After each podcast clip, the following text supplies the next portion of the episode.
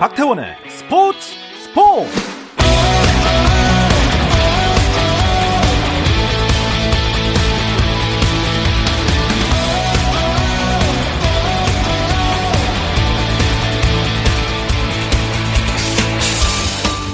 스포츠가 있는 저녁 어떠신가요? 아나운서 박태원입니다. 네, 오늘 이슈들을 살펴보는 스포츠 타임라인으로 출발합니다.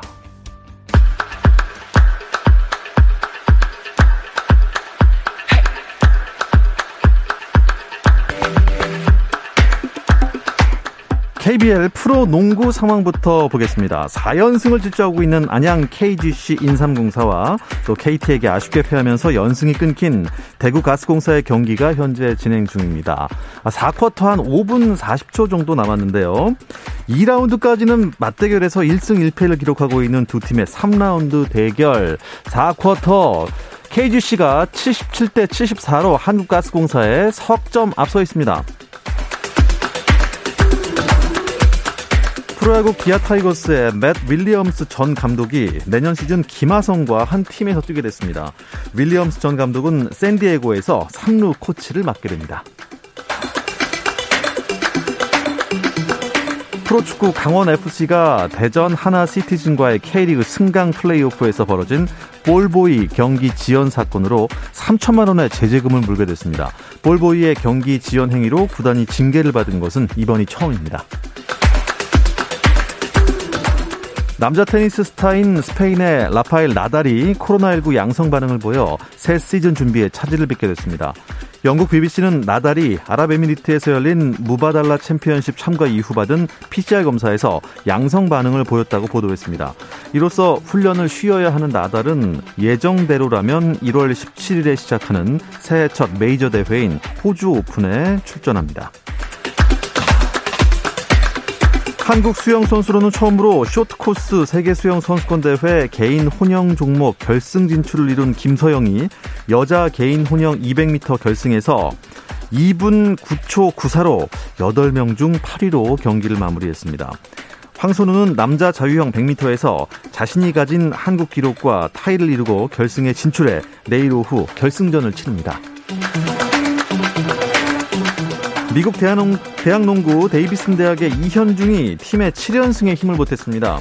데이비슨 대학은 레드포드 대학과의 경기에서 74대 54로 승리했는데요.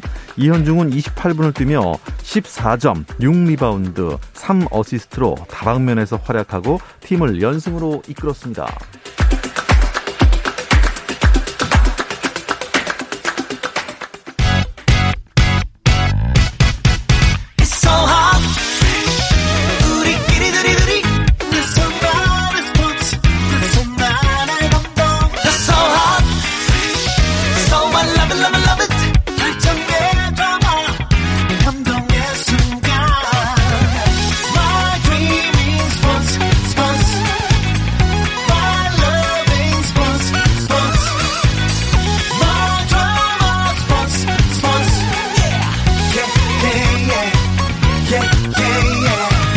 스포츠 스포츠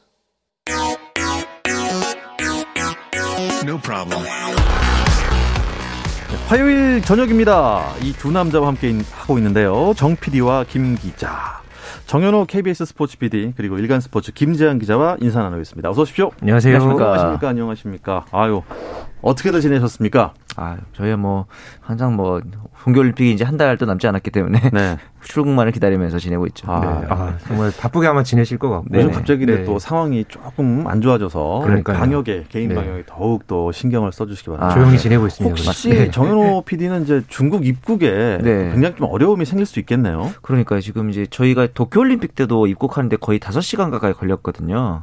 근데 이게 또 중국과 일본이 또 비슷한 듯하면서 분위기가 다르기 때문에 입국하는데 다섯 여섯 시간씩 걸리면 어떨까. 솔직히 저희도 저희지만 이 선수들의 컨디션 관리도 문제잖아요. 그렇죠. 그런 부분도 좀 걱정이 되더라고요. 네. 일단 배구의 소식을 전하는 주간 배구부터 시작을 하겠습니다.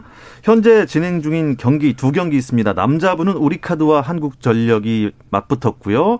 여자분은 방금 전 경기가 종료가 됐습니다. 네. 흥국생명과 KGC 인삼공사가 맞붙었는데 남자부 상황부터 전해주시죠. 네, 우리카드와 한국전력의 경기. 우리카드가 이 최하위에 머물러 있는데 최근 분위기가 좋죠. 그렇죠. 오늘도 이 분위기를 이어서 현재 3세트가 진행이 되고 있는 상황에서 2세트까지는 우리카드가 모두 따내면서 네. 어, 지금 2대 0으로 리드를 해가고 있고요. 3세트도 우리카드가 이제 리드를 잡고 있습니다. 네. 그리고 여자부 경기 방금 끝났는데요. 네. 흥국생 생명이 KGC 인삼공사에게 3대 0으로 완승을 거뒀습니다. 완승했네요. 네. 네. 이 흥국생명에서는 외국인 선수 캣벨 선수가 오늘 28득점을 기록을 하면서 맹활약을 펼쳤고요. 네. 반면에 이 인삼공사 같은 경우에는 외국인 선수인 옐레나 선수가 이 8점에 그쳤고요. 음. 무엇보다가 이 주전 세터죠. 염혜선 선수가 이 손가락 골절상을 입으면서 예, 수술을 이제 받게 아, 됐습니다. 아, 그래서 향후 지금 6주 정도 어, 지금 전력에서 이탈을 하는 그런 상황을 맞으면서 이 인삼공사 입장에서는 최대 위 위기를 지금 맞은 음, 상황이 됐습니다. 네, 그렇군요. 일단 한국생명이 KGC 인삼공사의 완승을 거뒀고 네. 지금 우리 카드가 최하위인데도 불구하고 그렇죠. 2세트 다 따내고 지금 3세트도 23대 17이거든요. 네. 두 점만 더 보태면은 3대 0으로 네, 가져오게 됩니다. 네. 일단 남자부 순위가 네. 뭐 자고 나면 1위가 바뀌어요. 사실 뭐 저희가 한 2주 전만 해도 우리 카드가 조금 쳐져 있고 나머지 팀들이 흥미롭다고 했는데 이제 우리 카드 현대캐피탈이랑 1점밖에 차이가 나지 않습니다. 네. 그렇기 때문에 진짜 조금만 더 분위기를 타면은 언제든 본백으로 할 수 있는 팀이 누구나 할 수 있는 상황이고 이 와중에 이제 6위로 살짝 분위기에 처진 현대캐피탈의 정광희 선수가 내일 전역을 합니다. 아. 네. 그리고 이제 외국인 선수도 교체를 했죠. 히메네스에서 펠리페로 교체를 했기 때문에 우리카드 상승세죠. 현대캐피탈 정광인 돌아오고 외국인 교체까지 했죠. 이렇기 때문에 정말 1위부터 7위까지 어떻게 될지 모르는 살얼음 판입니다. 그러니까 만약에 지금 우리카드가 오늘 이렇게 해서 이제 3대 0으로 잡게 되면은 일단 탈꼴찌에는 성공하게 아, 됩니다. 네네. 네. 이렇게 되면은 지금 대한항공부터 이 현대캐피탈까지 정말 이 순위 차이 그러니까 승점 차가 음. 그렇게 지금 많이 나지 않고 있기 때문에 네, 정말 1월과 2월 사이에 이 순위 레이스 어떻게 전개될지 정말 예측할 수 없는 상황이 됐습니다. 네, 일단 순위는 지금 어떻게 되나요? 네, 현재 대한항공이 어, 승점 30점을 기록을 하면서 선두를 달리고 있고요. 네. KB손해보험이 29점으로 2위, 그리고 한국전력이 승점 27점으로 3위에 랭크가 돼 있습니다. 그리고 OK금융그룹이 4위, 삼성화재가 5위, 그리고 현대캐피탈과 우리카드 순입니다. 네. 어쨌든 뭐 또 자고 나면 순위가 어떻게 될지 모르겠습니다. 잠시 후면 또 바뀔 거예요, 진짜. 네. 아, 그렇네요. 만약에 우리 카드가 이번 세트까지 따낸다면 그렇죠. 어, 어떻게 될지 진짜 진짜 모르겠습니다. 네. 이틀 전에 있었던 경기가 아주 재밌었다고 하는데 소개를 좀 해주시죠. 대한항공 대 KB 손해보험의 경기인데 1, 2위 간의 맞대결이기도 하고 KB가 그 전까지 6연승을 어, 달리고 있었잖아요. 네. 그 와중에 이제 케이타가 페이스가 돌아온 데다가 이 황택의 선수의 토스워크도 좀 살아난 KB였는데 풀세트 접전 끝에 결국 대한항공이 승리를 거뒀죠.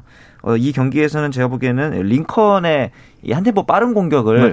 KB 손해보험의 센터진들이 잘 못 따라갔다라고 이제 볼 수도 있고 거기다가 이제 KB 손해보험 같은 경우는 2일 휴식 후에 바로 경기를 냈던 조금 이제 바쁜 스케줄 때문도 있지 않을까라는 생각이 들었는데 이로써 KB 손해보험은 만약 이 경기 승리했으면은 선두까지 올라갈 수 있는 어, 상황이었잖아요. 네, 맞네요. 예, 이 7연승이 또 구단 세상 최다 연승을 세울 수도 있는 기회였는데 일단 6연승에서 마감을 하게 됐습니다. 네, 그렇군요.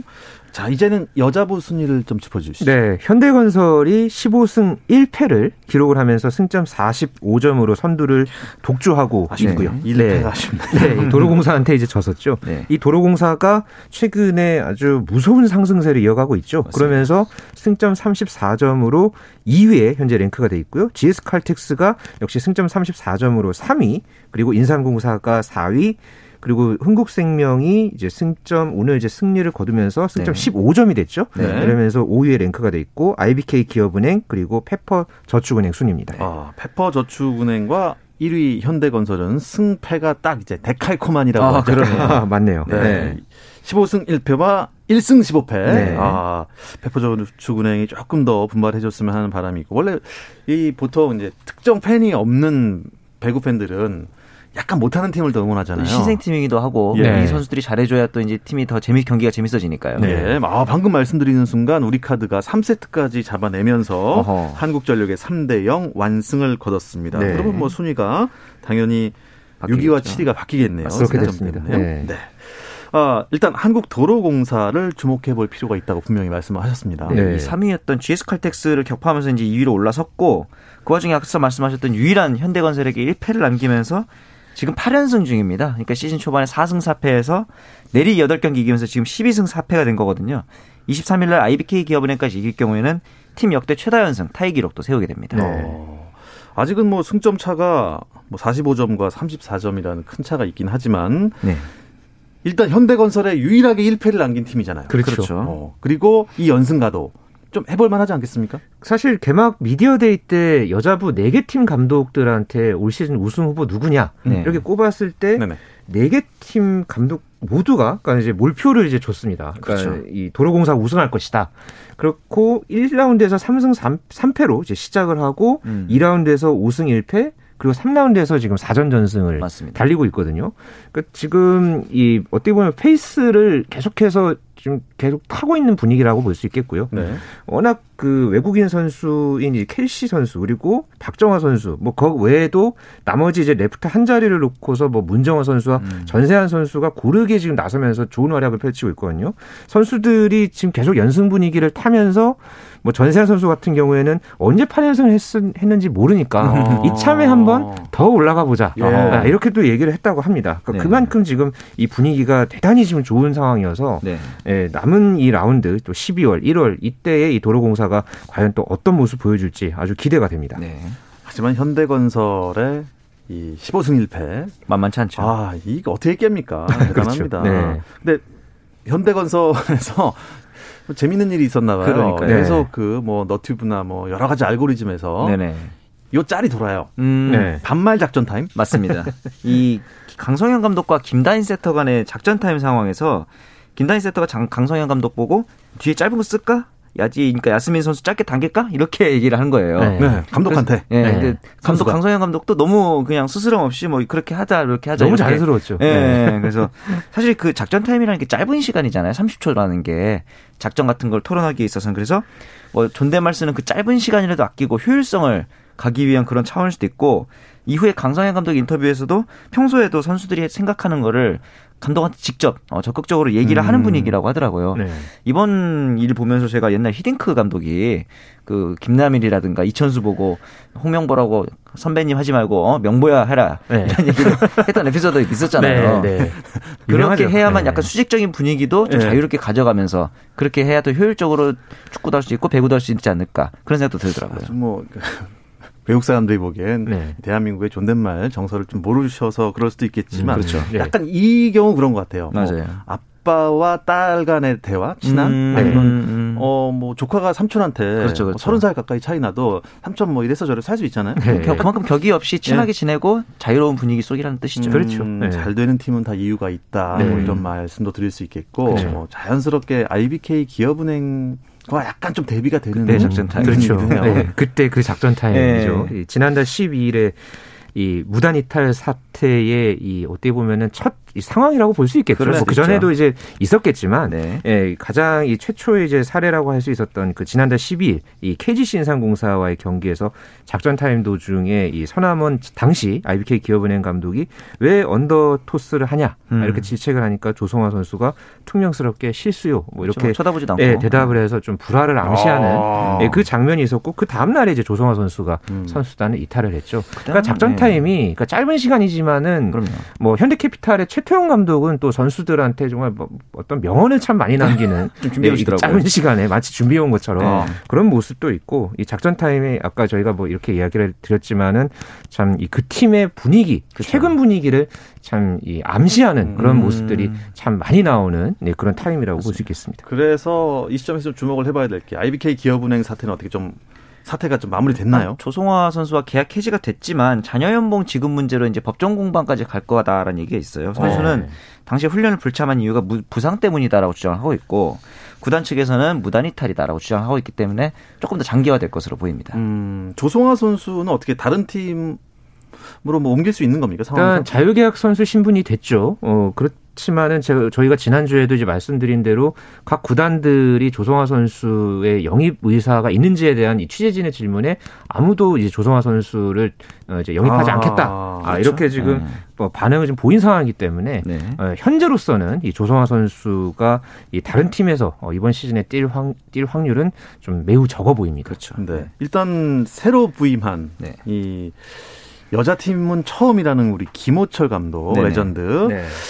어떻습니까? 그 데뷔전을 했나요? 네, 첫 경기를 흥국생명전이었는데 완패했죠. 네. 아 좋습니까? 사실 기업은행 입장에서는 흥국생명 좀 해볼 만한 상대였는데 좀 너무 허무하게 진 것 같기도 하고 이 부분에 대해서 이제 새로운 외국인 선수도 왔잖아요. 산타나가. 산타나, 네. 근데 이제 김호철 감독이 경기 전 인터뷰에서 혼자 개인 연습을 산타나가 했다 그러는데 몸이 전혀 안 만들어져 있다. 아. 라고 하면서 약간 네. 패착이 아닌가라는 얘기를 했거든요. 이 부분에 있어서도 조금 더 IBK의 기업은행이 정상 궤도 올라온 데 시간이 좀 필요해 보입니다. 어. 어떻게 좀 3대 0으로 완패를 당했을 때 김호철 감독 좀 예전처럼 버럭하지 않으셨습니까? 그러니까 저는 또 이 경기를 이제 실제 그때 당시에 이제 영상으로 봤는데 네. 그 버럭호철이라고 하죠. 음. 근데 버럭호철이 없었어요. 그렇죠. 그러니까 계속 이게 생글생글 웃고 뭐지 기자회견장에 처음 나타났을 때도 음. 큰 목소리로 안녕하십니까 하면서 막 어. 그렇게 등장했다고 하더라고요. 어. 그러니까 김호철 감독을 오랫동안 봐왔던 이 배구 기자들이 매우 좀 놀랬다는 그런 아, 어떤 후문이 있고요. 음. 이 경기에 이제 조금 더 이제 뭐 비하인드를 좀 말씀드리면은 이 김형실 그 페퍼저축은행 감독, 그쵸. 그러니까 김호철 감독의 이제 선배죠. 네. 예, 직접 이 경기장을 찾아서 이 김호철 감독 의 이 V리그 여자부 경기 이제 첫 경기를 음. 이제 응원을 하러 이제 왔다고 하는데 네.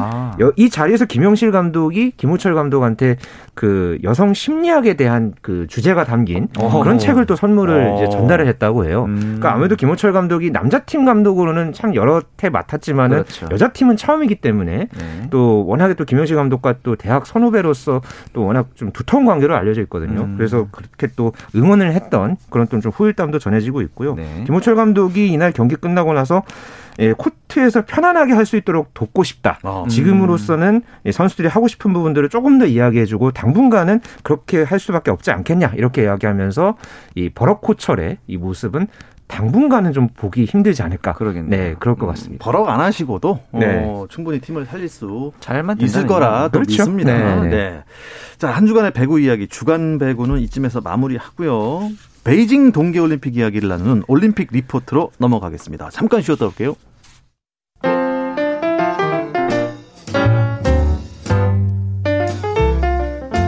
정 PD의 깊은 내공, 김 기자의 비하인드 스토리. 배구 이야기는 KBS 1라디오 스포츠 스포츠에서 배구 선수 출신 해설위원 저 한유미도 듣습니다. 정 PD와 김 기자 많은 청취 부탁드립니다. 어떤 스포츠 이야기든 나눌 수 있는 시간 정 PD와 김 기자 듣고 계십니다. 정현호 KBS 스포츠 PD, 일간 스포츠 김지한 기자와 함께하고 있습니다. 베이징 동계올림픽 이야기를 나누는 올림픽 리포트 시작해보죠. 한 주간의 올림픽 이슈들부터 짚어주시죠. 예, 일단 심석희 선수의 이제 베이징 행이 오늘 좀 이제 쉽지 않은 방향으로 결론이 아, 완전 좌절은 아니고 쉽지 그렇죠. 않다. 네. 그리고 이제 이상호 선수가 또 월드컵 랭킹 1위까지 올라왔고 컬링에서는 또 팀킴이 베이징 진출에 성공을 했습니다. 아, 심석희 선수는 제가 말씀드린 대로 네. 완전 좌절입니까? 아니면 가능성이 불투명해진 겁니까? 좀 표현이 음, 애매하네요.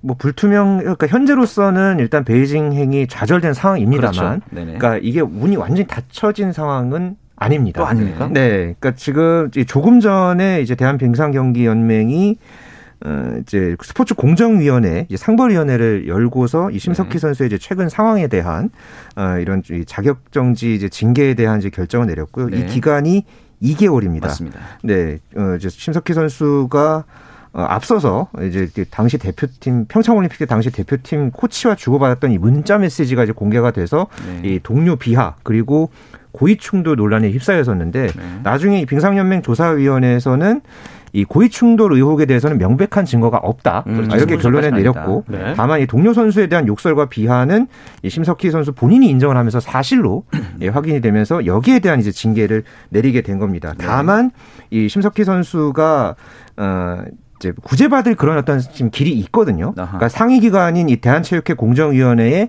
재심을 청구하거나 네. 만약에 법원에 효력 정지 가처분 신청을 해서 승소를 하게 된다면은 음. 올림픽에 나갈 수 있습니다. 하지만은 아하. 기간이 매우 짧기 때문에 이게 또 절차도 굉장히 복잡하기 때문에 네. 실제로 이것을 이제 그대로 어, 좀 받아들일지 어. 아니면은 어. 항소를 하게 될지 어, 이것은 좀 더 두고 봐야겠습니다. 네. 심작 선수가 뭐 기량이 출중한 금메달 충분히 따를 수 있는 선수고 메달 6만 종목인데 좀 상황이 어수선해서 좀 많이 아쉬운 그런 그렇죠. 상황이네요. 네. 사실 뭐 우리나라 여자 팀 같은 경우는 뭐 부상도 많고 해서 조금 더 조직력을 가다듬어야 될 상황인데 저는 다른 선수들이 같이 동요하거나 이러진 않았으면 하는 바람이 좀 있습니다. 네. 네. 자, 오늘은 여자 컬링 얘기를 좀 나눠보도록 하겠습니다. 네. 아, 팀킴 하면은 뭐 영미하고 성적 잘 거뒀고요. 네.